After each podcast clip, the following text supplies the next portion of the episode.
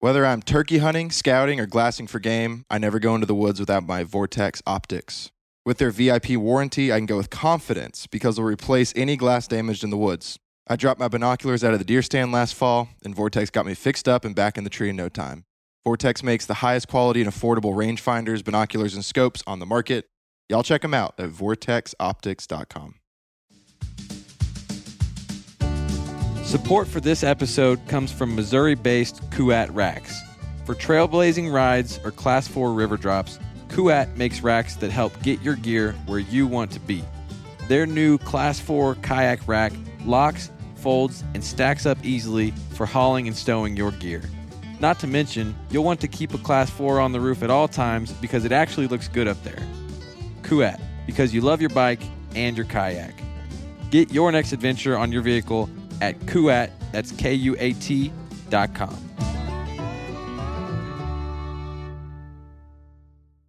If you ever catch an animal in a trap at a certain place, there's a reason he's there. He's not just there just because. Key on those locations. I can set 100 traps and catch 10 animals, or I can set 10 traps and catch 10 animals. It's location. Yeah. You've got to learn the habitat. You're listening to the Ozark Podcast. We sit down with men and women from the Ozarks that have a passion for the outdoors. Our aim is to listen, learn, and pass along their knowledge and experiences to help you become a better outdoorsman. Thanks for listening.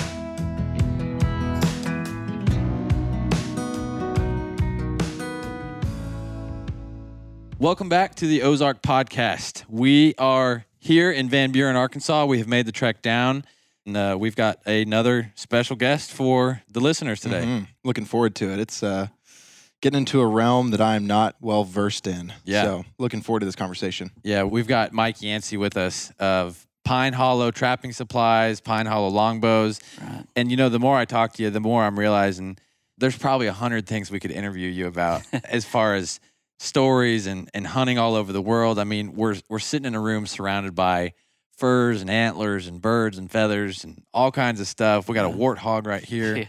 And I know that a lot of this stuff isn't here in the Ozarks. And so thanks for letting us come down here and talk with you. Well, you're welcome, and it's good to be with you. Thank you. Thank you for coming. Absolutely. So before I started, you know, getting down here and seeing like, wow, this guy, he's the real deal. He does it all. I, I really wanted to do a trapping episode. I mean, we're here, we're Mhm. in the Ozarks. It's winter and, and furs getting good. It's it's already been good. I think Yes. we've we've kind of gone through a, a really cold stint and and so I wanted to talk about trapping. A lot fewer people trap than used to back in the day. hmm But you, we were just talking with you, and there's actually kind of been a little bit of a resurgence lately. You're seeing more and more people starting to trap.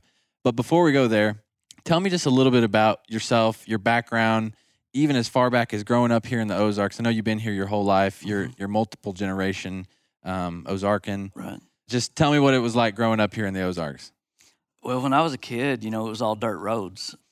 Our world was pretty small. You know, we was raised on a farm, uh, lived off of it, didn't go anywhere, and I guess that they say you want what you didn't have when you was a kid, and I wanted to go somewhere Okay. because uh, we didn't go a lot, and so that's one reason I probably travel so much. Uh, I just have that wanderlust, I guess, of different places. But it, um, it, it was just a way of life, and it still is. You know, and it's just turned into businesses. But I, I really didn't have a choice. You know, it's just how we lived, and one skill goes into the other almost automatically. You know, whether it be the bow hunting or turkey hunting or trapping, they all complement each other with the knowledge that you gain from the one. But uh, I was uh, 13 when I started trapping seriously, Okay. and um, I was always really small. I, I learned real quick I wasn't going to be a linebacker for the Dallas Cowboys and so I could excel in the woods, you know. And I, we had a great childhood, man. The guys I went to school with, we all did it. Uh, it was um, we shot bows on the practice field before school, and now you'd be arrested. We all had guns in our trucks. We all carried knives.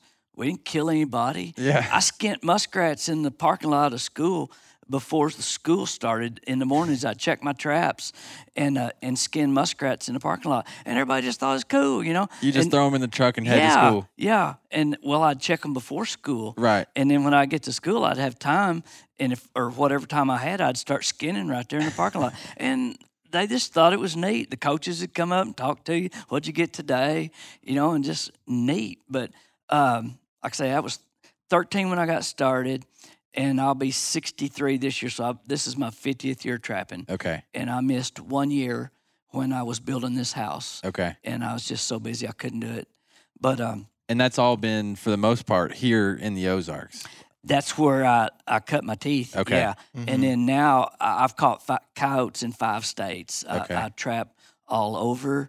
I um, trap Texas every year, trap Oklahoma and, and Arkansas. And it's, uh, I don't know, you get a, if you've got a passion for it, it's very hard. And it's, uh, you got to have a work ethic like no other. And there, it's, um, it can be kind of a year round deal where you're preparing for season Mm. even before it gets here, and especially with the bow stuff, it's the same way. You know, you can used to when I wasn't so busy. If I was going to be going on a bear hunt or something in Canada that summer, I'd be sitting watching TV and make and fletching arrows on the coffee table. You know, and Okay. it just made things kind of a cycle Yeah. and uh, we commented a little bit before we got to going on this that w- we don't waste anything. It's uh, all the stuff that I do. There's when I get done with the carcass, there's just almost nothing left. There's Mhm. there's no waste. We Mhm. we we we uh, we put it to use. It's not a.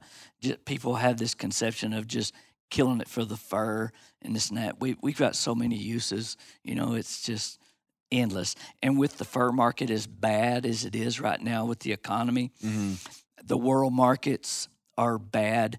Um, Russia and U- Ukraine are the the biggest problem with the fur market right now with that war. They're they're two huge countries that are uh, consumers of the fur. There's a lot of demand they for have fur to in those have countries. it because of the winter. Yeah. it's not a luxury item; it's a necessity item, and all that that gets processed goes through the Ukraine, so that's shut down. So the the foreign market is just almost non-existent. yeah. So you got to develop uh, either craft markets or little niches here and there, Yeah. and you just got to find that. And by being in the business for so long, I'm able to find those places that some might not. Yeah. And um there is such a huge, I don't know that it's necessarily a, a resurgence of it, but there's a huge new growth in it of people. Part of it is wanting to learn more nature type skills hmm and um, that, and other is people wanting to manage their properties for predators. They- Yeah. they've got a little chicken flock. The fox are w- coming in wiping their, their chickens out. The coons are getting in there and getting them at night, so they're protecting their their stuff. But others they just want to try to help their turkeys out and manage the wildlife the way we want it. Yeah. not necessarily the way everything else wants it. But it's uh, a- and it's a great activity. Little kids, I, I take kids on classes, you know, that are, they get it, they get a hold of it pretty quick and go with it. You know, you can see the excitement in them. Yeah. It's interesting to me. I feel like a, a lot of people who trap or even just trapping in general is is largely misunderstood Totally. and uh, for whatever reason I don't know there's a stigma around it a little bit Mhm. of of I don't know it's it's kind of a little too backwoods or it's uh, you were saying like it's kind of a lazy man's way of of harvesting game Mhm. um, and I, I'm- just curious for someone who's been doing it for so long, where do you think that stigma comes from, and and you know why why is that inaccurate in your view? Well, part of it is uh, I think the movie industry and the the t- TV period um, has portrayed it in a bad light with a lot this rainbows and unicorns and fairy tale worlds. They've humanized animals, and it, nature's cruel. Mm, And if you want to see something cruel, you catch a coyote that's got 90% of his body covered in mange and they're about to freeze to death because they have no hair. That's cruel. Mhm. That is a long, slow, miserable death. That you know, they're our traps hold them. They don't cut them. They literally just hold them till we get there. A lot of times, if the wind's blowing and they can't hear the truck coming, they're laying there sound asleep when we get there. Yeah. Harming an animal is the farthest thing from what we want to do. Right. If they ever will give it a chance and see what I do and what all these other people do, it's very ethical and it's very effective. And every biologist in every state in the United States, trapping is the only proven effective method to manage predators. Hmm. You know, it, it's not harmful Yeah. It serves so much purpose you know not just for the disease but for the for the management of the resource like we want to help the turkeys or the the quail or the deer Right. Exactly. What about the folks that'll say, you know, why don't you go give them a fair chance per se, or go after them with a gun or a bow or, or something like that? And you're even talking media. I mean, there's Yeah. there's some media around, you know, the the backwoods redneck trapper, and then the the kind of hero with a gun that I Mhm. imagine even plays that even more. I mean, yeah. I think they justify that mentality saying well i'm not against hunting. Do it with a gun. Trapping's th- that for some reason they have this misconception that it's easy. Nothing could be further from the truth. You have to know each animal. They have habits they have weaknesses Hmm. and you try to capitalize on those to the best of your ability to make them step in a spot that's as big as a coffee cup Mhm. and they've got thousands of acres to roam in. And that trap is not a magic potion with a bait or lure that's going to catch every animal that you're after. Right. It, it it's specific, and we set sets for bobcats. We set sets for coyotes. We set for raccoons. They're all, and that's not to say you won't incidentally catch one or another, Sure. but they all have certain places in the habitat that they they are going to be. right. And so there's a lot of knowledge goes into that. I, I didn't get good at it until probably the late 80s, and it just all started clicking. Right. And it's amazing. You just got to learn learn what you're looking for. And I, I we mentioned earlier that really your best turkey hunters that I've ever known, and and I used to travel four and five states a year to turkey hunt, and have been around some of the best in the world. But if you'll get to talking to them, almost all of your top producing turkey hunters are trappers.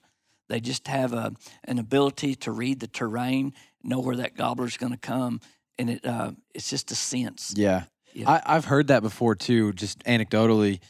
The the best hunters are the ones who, like you said, you understand on the landscape, different types of animals are gonna gravitate to different situations mm-hmm. and different habitats and so you learn what's out there and what to look for. And especially, I mean, just like anything else, if you're out there trapping and and kind of using that as you're doing that, but scouting while you're doing that, Sure. when the spring rolls around and you're ready for turkey season, you've been out there. You maybe have even seen some flocks out there where they're Yeah. kind of hanging out, and you know the terrain and the lay of the land a little bit better. So just the time, the sheer time that it takes to run a trap line, to Mhm. check it every day or every three days, depending on where you're at and the regulations um, and what kind of traps you got. You're just spending so much more time out there, and it Right. and it makes you a. It, I can only imagine just a, a much better woodsman, Right. um, just all around. Yeah. And that's true. And in fact, in a survival situation, everybody has this uh, kind of image of I'm gonna.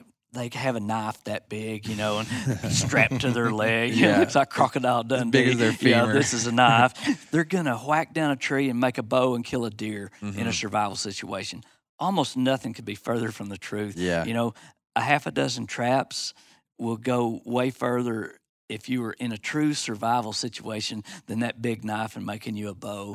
and, and I've bow hunted my whole life, but the fact of whacking out a bow out of a tree and and killing something with it to eat is uh, not going to happen just to everybody. Yeah, it's a lot easier So- said than done. Yeah. Well, I want to I want to take a moment right here. Well, I'm going to pause on the trap and we'll come back to that. Okay. You mentioned bow hunting, Mhm. um, and we were just Kyle. We were just walking around out in your shop, one of your two shops, Mhm. which is awesome that you even have one shop, but Mm-hmm. let alone two cool shops where it's a skin and shed, and you've got your retail storefront out here. Yeah. Um, you make homemade, custom, handmade longbows Right.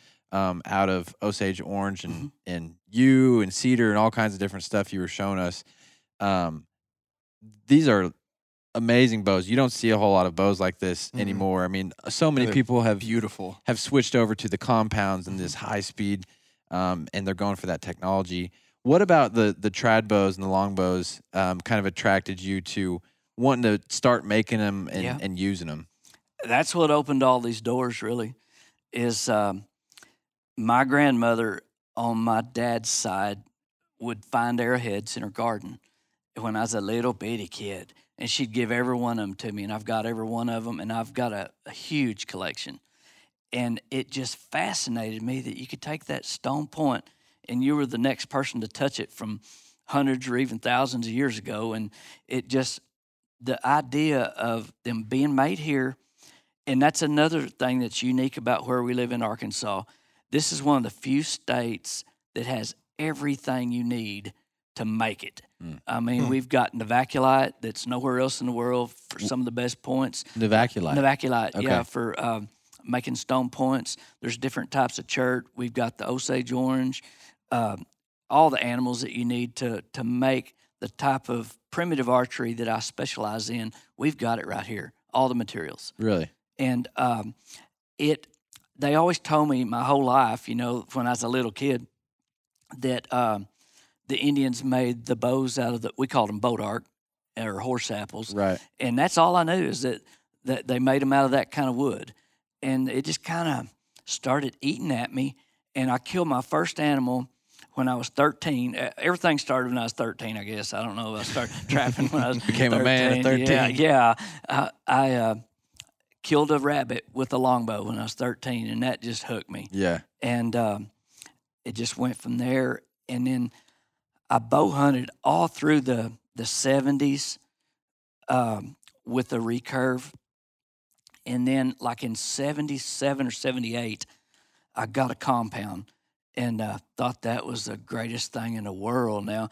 And now the the bows that I make will outshoot those early compounds. You know, it's, Really? yeah. The technology's just Oh, come that far well, on the in- compound. in compounds, yeah, Yeah. yeah. But the the traditional bows were always good, Right. you know. And uh, but I went through that stage all through the '90s of uh, hunting with compounds all over the country. That's when they got huge, right? I mean, that's when in the the 90s. compound revolution. Oh, yeah. in, in the U.S. That makes sense. But um, I got a book from a guy in Tahlequah on how to build the Cherokee style bows, and it just came natural. I, I Mm. read it, and um, the first time a, a guy let me borrow a copy of it, and I thought, man, there's more to that than I want to mess with. Yeah. And it just got to chewing on me and eating at me that I couldn't get it out of my head. So I bought a copy, and um, I just read it and read it and got everything I could get my hands on on how to build them, and just went from there. And, and the the very first tree that I ever cut was on this place, and I've killed tons of animals with bows out of that tree. Really? And to this day, that was in the early '90s, and those bows are still going today. no way. I've killed caribou in the Northwest Territories, uh, bears in Manitoba, uh, all the stuff in Africa. With you know, it it literally opened doors like it, it was just unbelievable. The connections that how the dominoes started falling of uh, just one door opened another. I was just in the right place at the right time. I was on a caribou hunt in the Northwest Territories with a guy that was uh, one of the owners of the Traditional Bowhunter magazine okay. and uh, it just like we got stranded together during 9-11 we were in the air when 9-11 happened No way. and they made us land and get off the plane i said well i don't get off here they said well you do now so, you don't have much of a choice, Mike. yeah uh, they told us the, the united states had been attacked you know and they man. come shoving a camera in our face because we were the first plane to land in canada when that happened and they for some reason they just swarmed that airport and were interviewing us like we knew what was going on Yeah. and we've been up on the tundra for for two Oh weeks my you know goodness. and uh, so we were stranded in Canada for a week. And we just became friends. And he said, "Hey, why don't you write some articles for us?" Because he knew I'd been doing a little bit for the, some magazines, and I said, "Okay, sure." Well, it it just exploded, Mhm. and um, even my Africa deal. This will be my sixth trip to Africa, seventh trip to Africa. Coming up, your seventh or Yeah, just recently? No, it, this this one coming up Okay. will be my seventh. Okay. And uh, I was on a turkey hunt in Wyoming, and I was going up on top of a mountain to get some cell service to check my website, see how many orders I was behind. Yeah. And I got a message, and it said, uh, "Bow hunting Africa." And so I opened it up, and he said, introduced himself, and said, "I've been following you for a few years. Would you like to come to Africa and, and bow hunt?" And I said, "Heck yeah!" And so I would we- love to do that. We've been bow hunting ever since. Man. Yeah. Years ago, magazines were the thing. You know, hunting magazines were it, and outdoor writers. You know, they would, uh, and I got in on the tail end of it. An outdoor writer twenty years ago, y- you could just print your own money. Now they they gave you the clothes, they gave you the weapon uh, to, to contract an article. You know, I mean, you were you were writing for that hunt. Right. The hunt was free. They they paid your way there. I got in on the very tail end of all that, and then it kind of started going to the internet and the uh, the hunting channels on TV. Right. So, but but I still write uh, for articles in uh, the traditional bow hunter. I used to do a lot for the primitive archer and different ones. Uh, Muzzleloader magazine do stuff for them, but uh, all of that just opened doors. I, I have guys that call me up and guys that I respected, and a lot of them are dead now. I, I'm kind of the old guy now, but when I was say 13 and reading those magazines like Judd Cooney out in Colorado killing antelope like crazy, I just looked up to him and um, now, man, those guys would call me up, you know, Mhm. and and talk, you Yeah. know, and uh, a lot, like I say, a lot of them are gone, you know, and I just had such a huge respect for those guys. They were innovators, they were inventors, they uh, built some really good product, you know. It's uh, but it just blew my mind that they would talk to me just like we're talking right now, but it- it's like-minded people, and it's still that way. Mm-hmm. You know, you I, I just got back from a show in Michigan, and I was just blown away that I hadn't been there in about seven, eight years, and they still remember me, and we talked. It was like a family reunion. Yeah. You know what? You know, it's just uh, it's a tight knit group. Umarex just dropped their brand new groundbreaking rifle, the Complete NCR.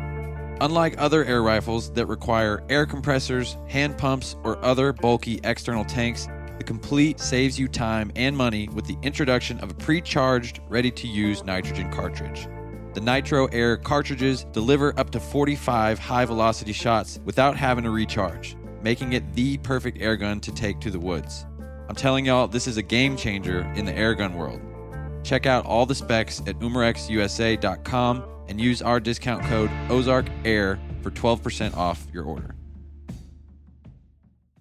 You also do flintlock rifles, mm-hmm. which I was just blown away The by handmade flintlock rifle the is the beauty of these things and you know you hand it to me i'm like oh this is like something you'd see in a museum Mhm. over the fire mantle it's a family heirloom but this is a, i mean you're using these guns Functioning works of art. and and you're making them from i mean you showed us the the stock of wood just the chunk of wood that you've got and you're making them into that that beautiful piece of what looks like art to me but it's really a functional tool like you're Right. saying tell me about that how you got into the flintlock rifle it's it's the same deal as with the bows. Um, I don't try to copy a particular style, but I am very respectful of the old timers and their methods and their school of building.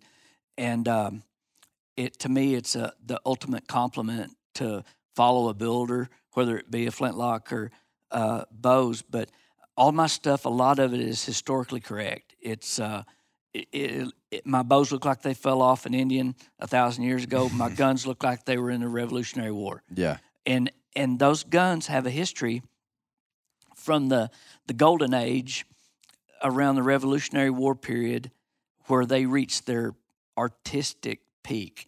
They were Germans that that race of people has the most ability of craftsmen of any race of people I've ever been around. They just have a a natural born ability to carve and do some of the most beautiful work in a rifle. Mm. And those old Germans, when they came over in uh, the 1700s, they brought that gun building with them. That's Mhm. where we got our guns. Mm-hmm. And as they came here, they were uh, they were more European. They were shorter, blockier. But when they got to the United States, they had the ability for the resources. The resource was here. So they started making them a little bigger, longer, sleeker, and beautifully ornate. They built utilitarian type guns that a farmer could afford, but the rich guys, there was always that market of highs and lows where the you got your working class and then your rich guys. And those rich ones were are pretty much the ones that survived because they were showpieces Mhm. Right. and they were put up and uh, weren't all those guns built as dolled up as some of those I showed you out there. Mhm. A lot of them were very functional, but they have a simplicity to them that is as pretty as these bows.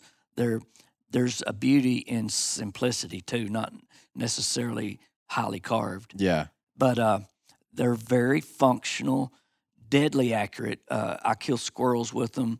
The the small calibers are just like shooting a, a BB gun that smokes. You know, they Yeah. they don't kick.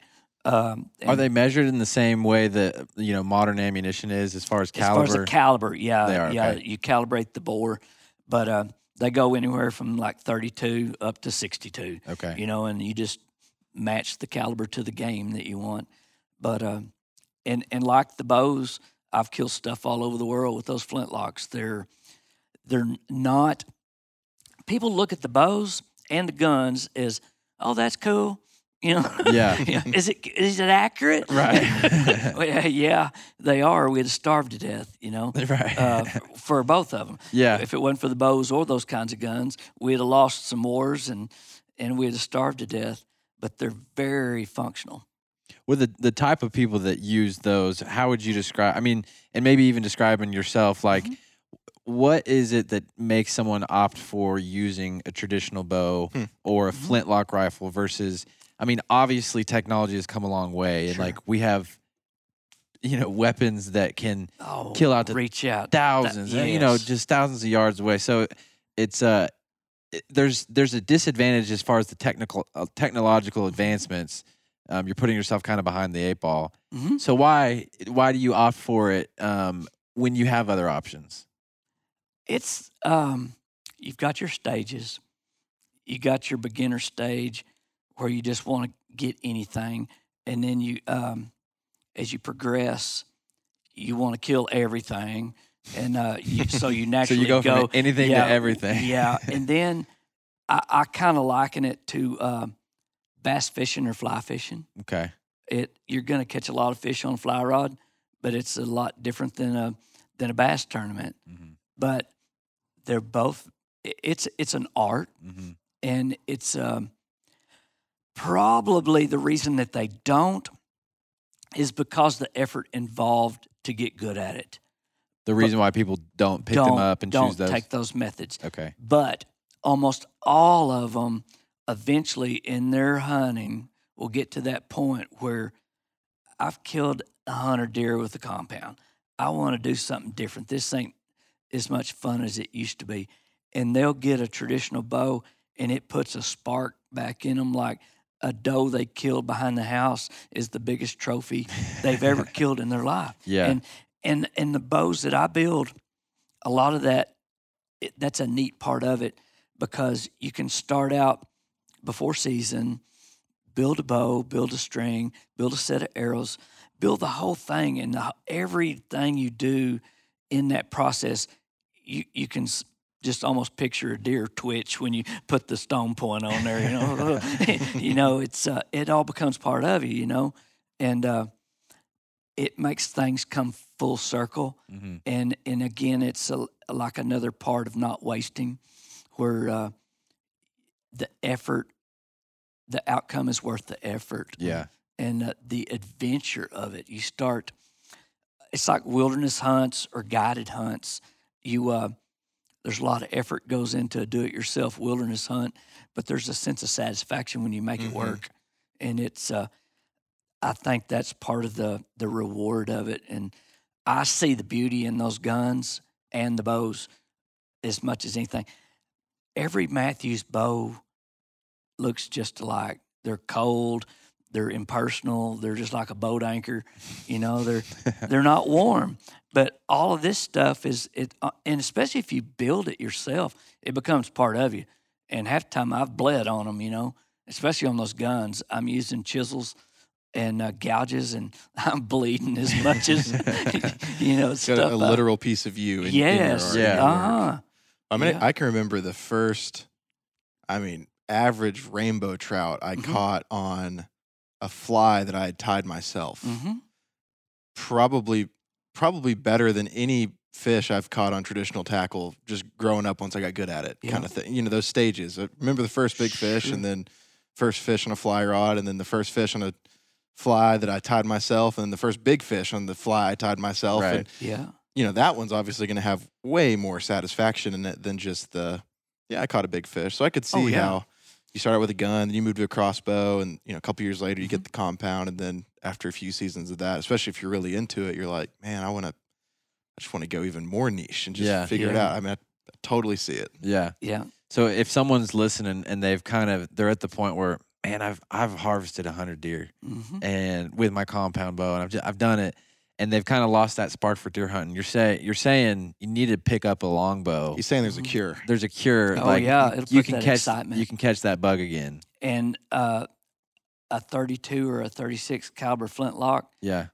in gray squirrels will put that being a kid again. I mean, you'll be so excited trying to load that thing back up. With your ramrod up there. yeah, I mean, it's like uh, you just get that spark. It, it's literally like being a kid again, and it puts the fun back in it. But people need to slow down and smell the roses.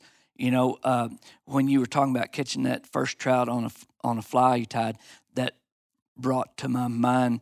I used to fish these uh, little creeks up in the mountains for brownies Mm. with ultralights.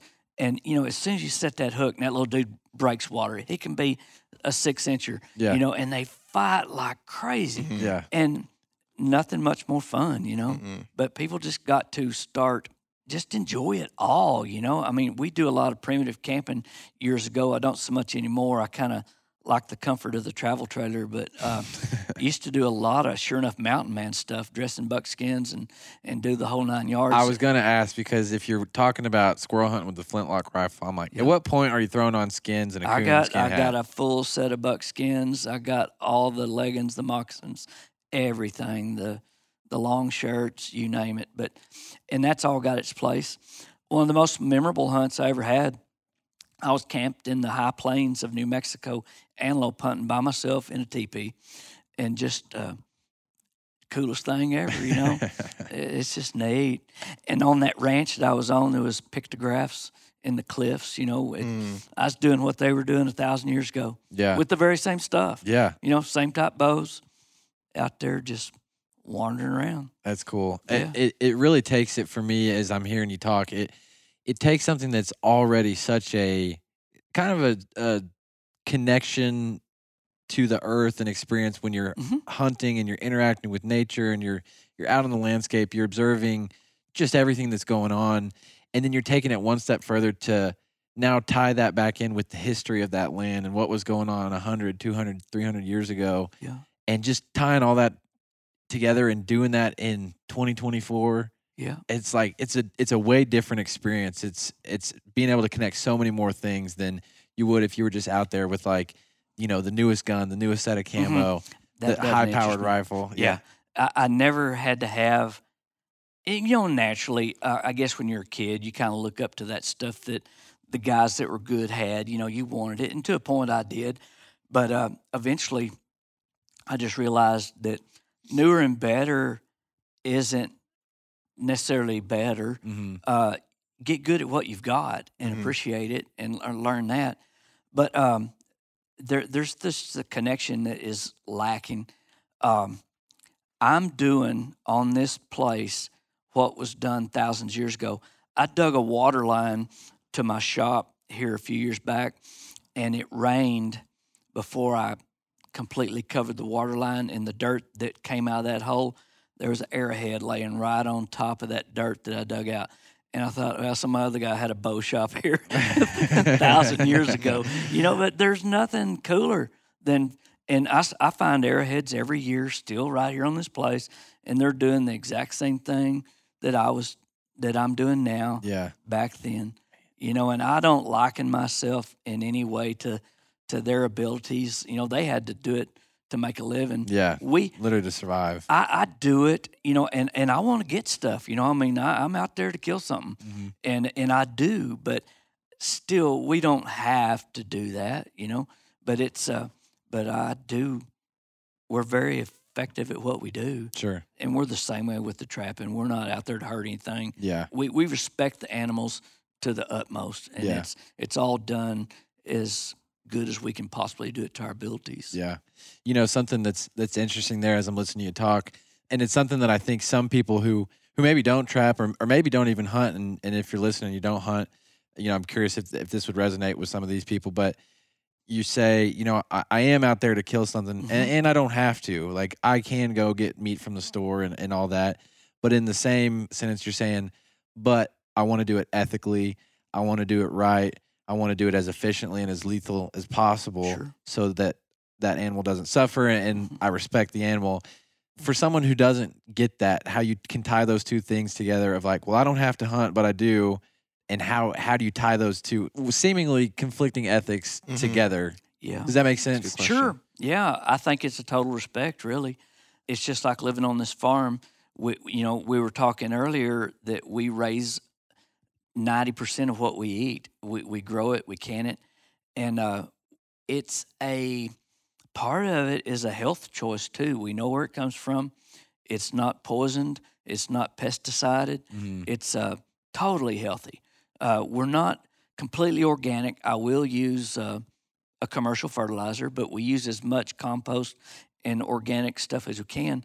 But for the meat, there's nothing healthier than wild meat. And there's nothing industrial farming and ranching has taken over because they have to produce so much. And, and I don't fault them. Mhm. You know, we, we feed the world and they have to do it with limited space. They, they turn out a lot of stuff.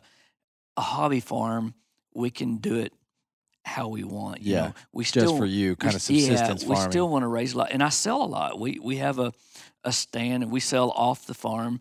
Uh, we grow a lot of produce that we sell, and we've got a growing clientele every year that they want to know where it comes from, hmm and there's a noticeable difference in the quality, Mhm. and uh, it's just amazing. The, the business that we pick up every year on the farm here from people buying produce from us. So, but I think again the animals that we harvest, it uh, those things are raised on their own out there. There's no antibiotics, you know. Uh, it's just good, healthy meat, Mhm. and it's done respectfully. To me, there's nothing probably more cruel than commercial chicken houses. You know, I mean, what kind of life is that? You know, they're just crammed in there. They're grown off in four weeks or six weeks, whatever. And Mhm. they don't have much of a future. No, You know? and to think all of the diseases when you Oh. congregate that many animals in one confined space, like all the It diseases, can't be good. y- like you said, you don't know where you're in the store. I have so much more connection with a deer. Like I know where this came from. I see, I've seen where it lives.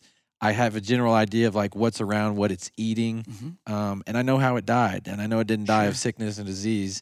And to me, like there's, I would eat that ten times out of ten over something where I'm like, I don't know where this comes from. Yeah. It could be pumped full of like toxins and and Oh yeah. who knows what else is in this. Yes. Uh, it's just the the meat side. I think is a is a huge part of it. Mhm. And with trapping, I think a lot of people don't realize that like you're you eat ninety percent of what you trap. You said there's only what you don't eat possums And coyotes. and coyotes. And of course the skunks. Or skunks, yeah. yeah. Yeah. But most everything else you're you're eating. Yeah, we, we don't just eat every bit of it, but we do eat them. Yeah. And one thing I'd like to point out and a lot of people have no concept of this. This, this is my 50th year. There's I still catch as many animals as I did. I'm not wiping them out. It's a management, and we on the ranches that we trap in Texas, we still catch the same amount every year. They're just healthier. We have less mange. We have less disease, and um, nothing will bring out a crybaby more than a mountain lion or a zebra. You kill one of those two, and they will bombard you with hate mail. And nothing could be further from the truth. Killing a male mountain lion is more beneficial to the whole mountain lion population than anything in the world you could do. Hmm. Those big toms, all their deal is to kill stuff and to kill baby mountain lions to make that female come back in heat. Mm. And it's been biologically proven the more toms you take out of a habitat, the bigger the, the population will increase because that female is able to raise those babies. They become mature and the population grows. Hmm. And uh, that's why those states that allow it, they have such a strict quota on the females. You can kill a lot of males, Yeah. but if a certain quota of females is killed, they shut it down right away. You, you can hurt the numbers by killing too many females, but killing toms in those mountain lines increases the population. Really? Bears too. Those in certain areas, especially those ba- those big boars will kill those little ones to make those females come in heat a year sooner. Yeah. That's uh, they call it infanticide, right? Yeah, Yeah. Mhm. Yep. We remember talking with Myron Means about that, the game and fish biologist. yeah, and people have no clue how cruel nature can be. Yeah. And there's nothing tastes better than a mountain lion. That is the best eaten meat you will ever eat in your life. Really? I'm not kidding a bit. It is every piece of it is good. It's not tough. And you know, th- they're like 100, 145 pounds, you know, and they're they're good. Mm. It's just amazing how good they are. When I think of trapping, the first thing I kind of think of is if you have access to water, like a beaver, hmm what would be the 101 of what you need to know about beaver trapping? Everything from scouting it to putting in a set. What would be kind of your go to set for someone just wanting to start? Beavers are the most absolute easiest animal out there to trap.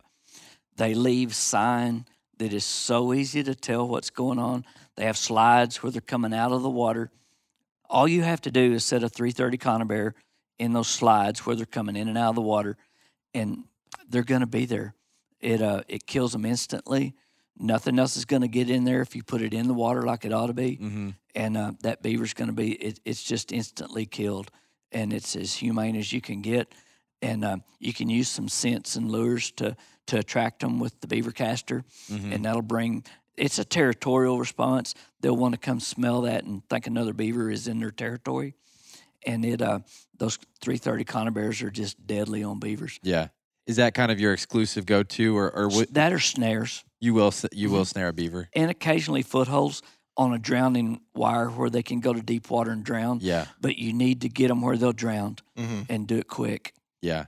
Well, you were talking about scouting, and you were Mhm. talking about it's easy to spot out the sign. Yeah, The chew marks on the trees. I mean, that shows up like that that and their headlights. their dams, you know, and a lot of times you can see their den entrances uh, where they've dug their dens. They don't always build the lodges like they do in some places. They'll dig holes up in the banks and have their dens there.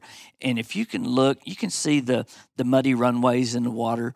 It'll leave a little mud trail where for the first few feet when they're coming out of the dam Yeah. or, or out of their lodge, and you can set a 330 there and catch them that way too. But they just leave a lot of sign. Yeah. All, all the water animals are that way. They're very easy yeah, to tell where they're at. lots of mud around to put prints in. And those beavers, they smear that tail, so you can always kind of typically you can see a smear on the top of the track, right? They they do, but what they do a lot of times is they drag that mud up and leaves and stuff out of the bottom, and they'll make what's called a castor mound, and it's a scent mound where they're telling other beavers, "Hey, this is my place," Mm-hmm. and uh, that's where you're preying on their territorial deal with this scent of Mm. another beaver, and that makes them want to come check it out. yeah, But yeah, that's what they're doing, and they're leaving sign.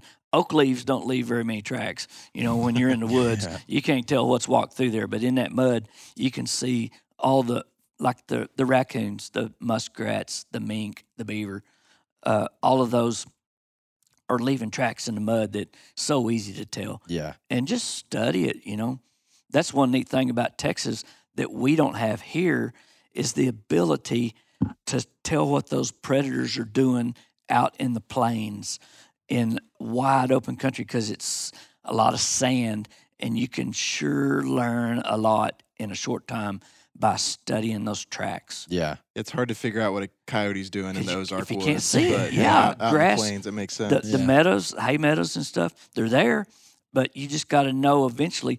And once you learn those spots, if you ever catch an animal in a trap at a certain place, start paying attention. There's a reason he's there. Mm-hmm. Mhm. He's not just there just because. It's like bass fishing. 90% of your fish are in 10% of your water. Mm. Same thing on the animals. There's a reason they're where they're at. So, key on those locations. Yeah. Those are target rich environments. We have, like in the Ozarks, ridges where they're going to cross a road where a ridge crosses a road. Uh, That's like the corner of Main and Main. You know, they're going to be in those areas like that. Yeah. And you just try to capitalize on location. Mm-hmm. I can set a hundred traps and catch ten animals, or I can set ten traps and catch ten animals. It's location. Yeah.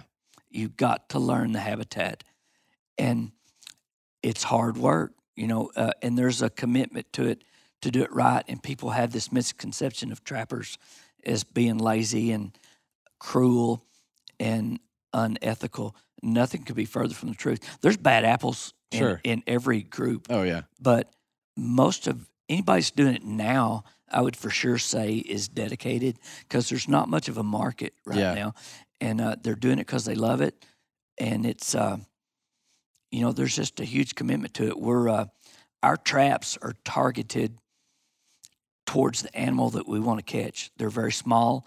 They don't close all the way. That they're not cutting their feet off. No, eh, they've got this idea that you're going to cut their foot off. You know, why would Or you break want, their ankle. Why would you want to do that? You know, Mhm. you, you don't want to hurt them. Right. You know, killing them is the the most less glamorous part of it.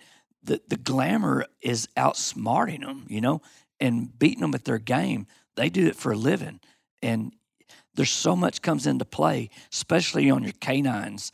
They, uh, the fox, coyotes, they are your alpha predators, and they have an intelligence that's uh, it's it can be pretty humiliating and humbling. Sometimes you, by the time you think you got it figured out, you'll get a smarty that that makes you have to start scratching your head. Yeah. So uh, there's a lot of ability and knowledge comes into catching. It's not just throwing them out there and they come running and pour out some sardines and you catch them all. There, Yeah. there's just so much to it. And I can't make a comment to Tiger Woods on how to play golf.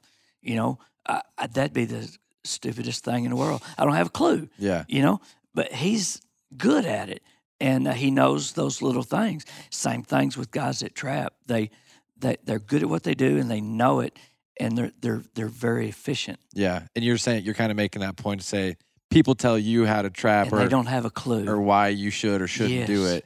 And you're like, well, what what do you know? yeah, what are you basing that on? Yeah. Walt Disney. yeah. Yeah. I saw you know? a movie once. Yeah. yeah. Uh, so we talked beaver. What what is kind of the next step? Like if you're ta- if we're ranking like ease to Mhm. a little bit more difficult. If we do three, so we got a beaver's easy. What's kind of a middle ground to like kind of step up your game a little bit, and then we'll finish with like this is a pretty wily coyote or this is a Yeah. tricky animal to catch.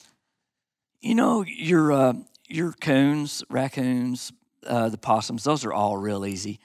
They um, What about otters? otters are uh, where you find them. Okay. They just they're like beavers. They're incidental. You know, you you will find certain slides and crossovers where they're going over a levee or something that you know's an otter and you'll Mhm. catch him. But usually it's incidental. But uh, they can become um, trap shy to those three thirties and avoid them. Beavers too, especially uh, if they go to seeing a few in a colony. wearing a bright uh, necklace, you know, they'll they'll figure it out pretty quick. Yeah. So they, uh, you got to change up your tactics, and uh, it's not automatic. Um, the next thing would probably be your fox and coyotes. They're they're they're tough. They they can be. And as I was young, I thought it was like I really admired those old trappers that were good at catching numbers like that. But it's not that they're that smart. It's learning what they like. Mm. And I I set it on set in on a demo one time in the uh, late seventies of a father and son that were catching a thousand red fox a year, and it was just game changing. Their explanation of their locations and the simplicity of their equipment, they streamlined everything, and it was, uh, and they did that for 30, 40 years. They caught a thousand fox a year, just and still to this day. I talked to one of them yesterday, and that's another deal. The connection, you know, Yeah, the uh, uh, community. hi- his dad has since passed away, but he still I, I buy his lure and sell it in a, in the shop and a few other of his things. But you just have to know what those things are wanting to do because you can't make them do what they don't want to do. It's uh, trapping is so you're limited at, at your outcome by your ability and your location. That's it- it's hard to explain. People think it literally it's just automatic Mhm. and you catch them, but it, it's not. It's very very hard, and you've got to learn your animals. Yeah. Um, bobcats are easy. They just have such a huge home range that uh, I can catch almost every cat if I find sign.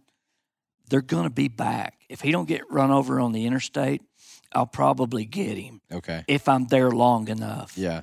But if I miss him, he won't he won't mess with me again He's gone. that they don't scavenge like a fox. A fox is a scavenger, a cow's a scavenger. They'll rob from another one where one's hid food, they'll get it. Cat won't do that. He Hmm. wants his own. He'll kill it just for fun. He'll a, a female will kill it for the little ones and uh, let them play with it and stuff like that. But they don't have that scavenge mentality where they'll peck around till they get caught like a fox. Mhm. You've got to get them on the approach or you won't get them. And he won't come back to that set. Even if he, in 10 days, if he comes back, he don't care. He's already checked it out. So you gotta, gotta get him that first time. They're really particular. yeah. Interesting. Yeah. So are they are they your highest level of difficulty? They're my- is it- that my passion's uh, catching coyotes, Mhm. but I love catching cats because they're just neat. Uh, they're an animal that there's a lot of them, but you don't see them. You know, it's like black bears. Yeah. You know, we've got a lot of black bears, but you very seldom ever see them. Mhm. It's just the way that, that you might go by a thousand of them in your lifetime and never see them. They're just Mhm. they just sit there and watch you go by, Yeah. and it's they're they're neat. They uh, I don't know, they're literally not hard to trap, but the coyotes can be, Yeah. and you can get a smart one that you've got to really be on your toes to get them, and you got to change up. They can't. They will. They'll pattern you like nothing I've ever seen. They'll. The they'll coyote will. Yes, they'll figure you out. And on these ranches that we trap out west, you've got to change up your methods every now and then and do different types of sets. And um, you asked about sets. Um, I do a lot of what's called a dirt hole, and it's it kind of mimics where another animal has hid some food, and uh, you use a, a little bit of bait, but mostly some scents that uh, lure Mhm. that have a longer, a longer calling. They can smell them for a long way, Okay. and that kind of triggers a, s- sometimes a breeding response. This time of year, uh, late January, early February, the coyotes and the bobcats are breeding, and and the fox in February. So you use a gland lure that makes them. The males are prowling, looking for females, and those gland lures will attract them. And you can do that on a scent post or even at a dirt hole type set. But I'll change up and do a lot of scent posts because they're really covering a lot of ground. They're not worrying about eating so much right now. They're worrying about breeding. Yeah. And on a dirt hole set, I that's typically a foothold buried Mhm. under some dirt that you've shaken on top and kind of concealed. Yes. And you're you're wanting them to put their nose down in there, check it out, and then put a paw in the foothold. Yeah, you catch them on the approach as they're coming to check that hole out where the smell is coming from. And uh, the trap has to be bedded where if he happens to step on it, it doesn't give. Mm. Because if it moves the least little bit, they'll dig it up. Because they already think there's something buried there that they want to eat or they want to check it out and see if it's something they can breed. So if they feel that trap move under the ground, they'll just out of instinct dig it up. And uh, once they ever do that, they'll start associating that with the next set. That if it has that similar smell, and they can make your life miserable till you ever catch them. Mm. And fox are the worst about that. They they can figure it out in a heartbeat. Coyotes a little bit, Yeah. but uh, I, I really pride myself in being able to catch old coyotes that have seen it all. Uh, those things have been persecuted in Texas since the beginning of time, Yeah. and they they cannot get them all. You know, I mean, there's there's probably as many coyotes as there ever was, and uh, but they've seen it all. And when you can go out there and catch them in numbers, it's uh, it, it's just an accomplishment that few people can do. yeah. And what we deal with here in the Ozarks, in ways, it's a lot easier. We're dealing with animals that don't move as much. Those animals out there have thousands and thousands of acres that all looks alike. We're dealing with smaller patches that have habitat that will carry a certain amount. And then you might go several miles of nothing but oak trees and ridges that's kind of just holding the world together, you know. Yeah. There might be some coons on it, but the habitat controls what's there. So we have to kind of travel a little more here. And and I love small farms. And and you need a mix. And that's what people don't understand now. And a lot of the land practices now, you need a mix of everything. You need some grown up fields for the quail, Mm-hmm. and all the predators need that for what they're hunting. You don't need all pine trees, but you don't need all oak trees either. Right. But there needs to be a mix. You know, you need a few food plots thrown in there. Uh, a mix is good. You just can't have all of one thing Right. and anything do good. Yeah. It, it's amazing how everything thrives with a mix. Yeah, yeah, we've talked a lot about with different biologists and and um, just conservation people, people who believe in prescribed burning and It's good. and native prairies and Mhm. upland savannas and just the biodiversity benefits Yes. of, of having all that. And to even hear, you know, another person yet again saying you need a mix. You need that biodiversity for a for a healthy wildlife population uh, to Yeah. thrive. It's just an, you know another I don't know Yeah. confirmation of all Mhm. that. Yeah, there's nothing spurs life like a fire or a clear cut. Mhm. I mean, you, you need that new growth, and that that just spurs nature to bring it on. Yeah. And a, a fire the next two three years is as good as you can get. And I've seen deer in places that after uh, not so much a complete clear cut, but a real good thinning.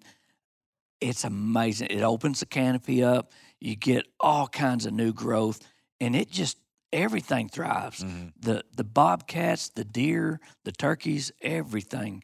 It's uh, you got to be kind of cruel and and cold blooded sometimes, and just lay into it because you think you're really doing some harm, especially with a fire. But Mhm. it it really helps everything in Yeah. the long run. Yeah. Um, did you? Was there one more uh, animal that's like the toughest of the toughest to trap that you can think of, or is it the cat? Probably cat Okay. because of the, just their nature. Okay. you know. Yeah, I just wanted to make sure that we hadn't left something off the table in case there's like, this is the one that like it always gives me a hard time. Mink are tough, Yeah. but um, during the the de- the depression years, mink and skunks were t- guys could make uh, with one animal what a guy working all month could make. Even during the depression, there was a, a huge market for mink and the skunks, and that carried through with the mink until the late seventies.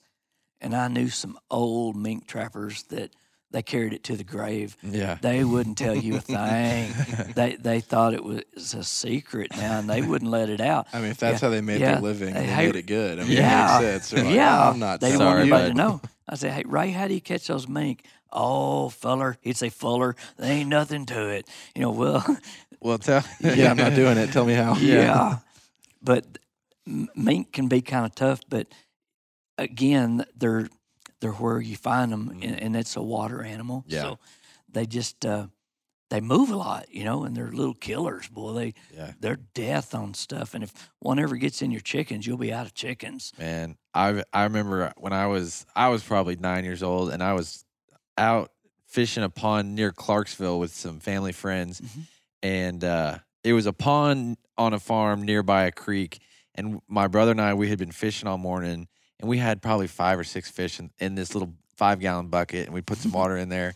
And man, we were so excited to be catching fish. We were going to take them back and have mom or dad, you know, fillet them, and we were going to eat them. And we went back to the house real quick to grab some like chips or water, or a snack, something like that. We came back 15 minutes later. Every single fish in our bucket was gone. Wow. And we, you know, we're like, what the heck did they jump out? We, you know, we didn't know what was going on. Well, about 10 minutes later, we see two mink oh, wow. across the way going Mhm. across the pond and up by the creek. And I was like, that son of a gun took our fish. Yeah. You did their work for them that day. Yeah. It was a free lunch. Yeah, they were Yeah. so happy about that. Maybe two last things. Mhm. Talking about the the benefits of trapping. And I think more closely related are hunting and trapping than someone who maybe fishes and and traps. I think those things don't overlap a lot um, necessarily. But I'm curious, talking about mink, talking about otter, Mhm. these are predators in creeks and water sources. And I'm talking to my fly fishermen here. We fly fish. Mhm. We we chase a lot of smallmouth bass, and I'm wondering, thinking about the benefits that you could do by trapping otter off of a fishing hole that you know holds a lot of smallmouth in there. Have you ever done anything like that, or seen population booms of fish from trapping water animals, or any kind of benefits like that? I'm more of a mountain trapper. Okay. So I have documented huge successes on land trapping, but in the water trapping, yeah, there's a huge plus. The uh, trout farms, or not trout farms, but uh, the trout docks, like on the White River, Mm-hmm. when those otter move in with them, you know, they're just working alive, and they'll get in even in stock ponds, you know, and just wipe out every fish because they've got. You talk about fish in a barrel, that they've got them when they're in a pond Yeah. and uh, the the catfish farms, you know, those guys just literally hate them. So uh, I don't want to wipe out anything, but you've got to manage. You know, if you're trying to make a living at it, like those catfish farmers, those guys want the otters gone. Yeah. But to answer your question, on my background, on the ranches that I trap out west, those are um, hunting operations. Right. They they hunt quail, turkeys, and deer. Yeah. And the guy that I trap mostly for has been in that business for years and years. And he cannot believe the difference. He calls it his recruitment of animals for the next year is way better than ranches that I never trapped years ago. Mm. And you notice it surprisingly quicker on the deer than you do the other stuff. Really.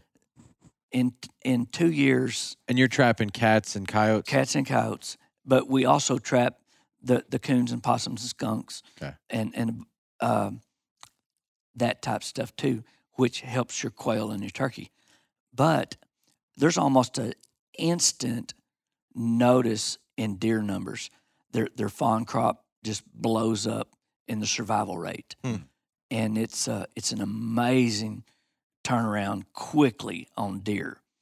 The the the bobcats and the coyotes are a, such a huge predator on the deer that people really don't, and I think even more so on adult deer than people realize. The University of Alabama did a study on one breeding pair of coyotes in a 30 day period. They put cameras on a den. They had pups, and they were in that 30 days. They brought in 17 baby deer in Oh, 30 deer in in 30 days. No way. 17 baby deer, A single breeding couple. two two coyotes. Yep. Wow. And so we noticed instantly an increase in the deer. And the landowner did too. Now everybody knows turkey numbers have plummeted. Mhm. Mhm. Quail numbers have plummeted. The quail partly on habitat loss, but and partly on disease, but the other is predators. Mhm. And it took about probably five years of every year trapping those ranches to see an increase in turkeys. And now it's like it was in the 80s when I would go out there and we have videoed, it looks like the ground's moving Mhm. with turkeys moving up a ridge. No way. It's like it used to be again.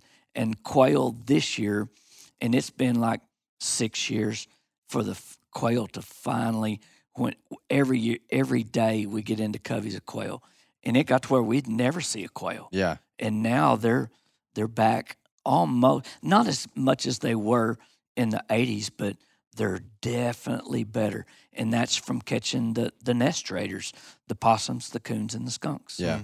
And and at this rate, if you're back there every year, do you just do you expect to continue to see those quail rebound and and do better year after year after year? Yeah, there's a carrying capacity, you know, of of everything, but in reason, the quail ought to still keep coming if they get the type of weather that they need, you know. Yeah, and- they're very weather dependent. yeah. But those guys out there, they they do everything they can to provide them what they need in their ability. Nature will take care of the rest, but they try to have a few feeders out there for them to help them. Mhm. And uh, but main thing is controlling the predators, and and then they do a lot of habitat improvement. Mhm. So that helps too with uh, brush hogging in certain places and then leaving it. And you know, it's a it's a management tool, Yeah, but it's a definite uh, plus. yeah, And it's Mhm. uh, I, I really wish people would just give it a chance. I've never taken a kid that didn't just love it, and it's almost like Christmas every day. Mhm. You uh, you can't wait to see what you got the next morning. Right. You know, You've spoken to management a lot in this episode, and I know Kyle and I, with different guests, have talked. I mean, this topic now for hours and hours and hours, right? But the thing that that is hard to understand until you're either biologically educated in it by somebody who who studies this for a living, Mhm. or have experienced it personally on some property, is the whole argument of if, if man would just leave animals alone, it would all level out and, and be perfect. Is a good argument if man was not a part of the equation. if we weren't here, Right. yeah, Mm. yes, we And- have taken so much of their habitat. Mhm. We literally have to help them in certain ways. If I, I- you know, I think wolves are okay, but I think they've done more of a disservice by to the elk and the moose than anything that could have been done. And I'm not going to get on that. You know, I know that's, That's, a real that's big news that's right now. a touchy deal. But you know, we we like the elk, we like the the moose. You know, but Mhm. those are the first things to go. But they said, well, they were always there. Well, we weren't here Mhm. to the point that we are now. So the balances aren't the same. You Right. know? Well, and, and for our area in the Ozarks, I like the deer and I like the quail and I like the turkey. Mhm. I also like the coyotes and I like the bobcats and I like the skunk and I like the raccoons. Uh, You know, I like I like the fish. I like the otters. Mhm. Yeah. And uh, you were talking about walking through the woods and you don't see the animals, but they see you. They're I'm there. kind of obsessed with the idea that anytime you're outside, like there are animals that are around and Oh, watching yeah. you. Yeah. Even if, if you don't see them, doesn't mean it doesn't mean they're not in in the landscape. And I mean, Arkansas's otter limit daily. I can remember reading it in the little book as a kid and be like, "How in the world? Like, there's no way there's this many otters, Mhm. but there are." yes. And uh, I, I I love the balanced approach and even trapping as a technique as a supplement to prescribed burning and good land management and good biology and good hunting and as a recognition that we're at a place across the whole U.S. now where you can't you can't say well just remove man from Yeah. the equation turn them loose and let them and go. pretend like that's going to work because that's Yeah. that means you who's saying that you need to move you can't be there anymore right. Yeah. and, we have to um, live in this world. you yeah and, and trying to trying to do it in a way that is ethical Mm-hmm. and respectful and careful and considerate of the balance as a whole i just think is a as a way so it's a way better and more honest approach than Right. just kind of pretending that it doesn't happen Right. even at the same time that you're you know you could pretend that meat production doesn't happen or Yeah. You could pretend that where you get your veggies from isn't actually where you get your veggies from, but that's where you're getting them from. It's I don't know. I just Yeah. just over here soaking it all in and just kind of want to end the episode even with like Yeah. it's a balance. Right. it's not a It is. we're out there just to get everything because no, we'll, we'll never and that's get the furthest No. thing from my intentions or any trapper is to catch them all. You know, we we, we appreciate and Mhm. respect those animals. We want a healthy number, and we want to catch the same amount every year. You know, it's just what we like to do. You know, they say, well, you're killing them. Well, yeah, but it's okay to kill them because you're trying to save the deer and the turkey, but they're killing the deer and turkey, but it's okay for you to kill them. You, you know, you got to manage it. And Fur Harvesters, it's a trapping organization. They have a, a slogan or a, a saying that the cruelest thing you can do to nature is not manage it. And, and, and in our world, that is true. Mhm. The Rocky Mountain Elk Foundation, the National Wild Turkey Federation have done more for those animals and many other animals than any anti hunting group in the world will ever do. But the Rocky Mountain Elk Foundation, Turkey Federation, the different trapping organizations, they literally care about the animals Mhm. and they want to manage them and see that they do well. Yeah. You know, and they're not playing on people's emotions and putting some little. I, I hate seeing those animals mistreated. Those dogs they put on those commercials with Yeah. the, the little yeah. crying puppy. That's awful Mhm. you know but you know people are mean you know and they shouldn't treat them that way but trapping is not mean or cruel it, it's done properly it has to be done hmm Yeah.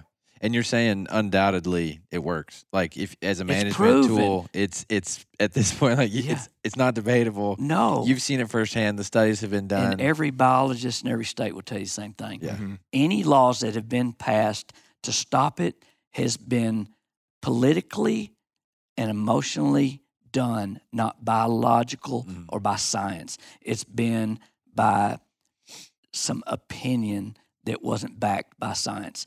Any biologist will tell you that this is a viable tool that has to be done, yeah, and we, we care about the animals. absolutely. Well, Mike, I've had a lot of fun It's been great. hanging out with you, Mhm. learning from you, listening to your stories. Um, man, just have really enjoyed spending time and seeing your shop and hearing about your craft and and just the the wealth of knowledge that you have from doing this for so long, and to get to learn from you about trapping here in the Ozarks, a guy who's been doing it for fifty plus years. Like I said, I don't know that there's a better guy to, Yeah. to learn Well, from. thank you. So we really appreciate you. You're welcome. Don't be Glad to have you. surprised if I come asking for a trad bow in the next couple of years whenever I, whenever I get tired of the old compound. Yeah, Yeah, everybody gets there. If you guys enjoyed this episode, make sure you let us know. Share this episode with a buddy who needs to start trapping, managing those predators, and leave us a five star written review on Apple Podcasts. We'll see you on the next one. This podcast is hosted by Kyle Veit and Kyle Plunkett and produced by Daniel Matthews. For guest recommendations, episode ideas, and general questions, feel free to reach out to us on Instagram or email us at the Ozark Podcast at gmail.com. And of course, we can't forget to thank our good buddy JD Clayton for providing the amazing music for today's episode. Check out his website to see where he's touring next at jdclaytonofficial.com.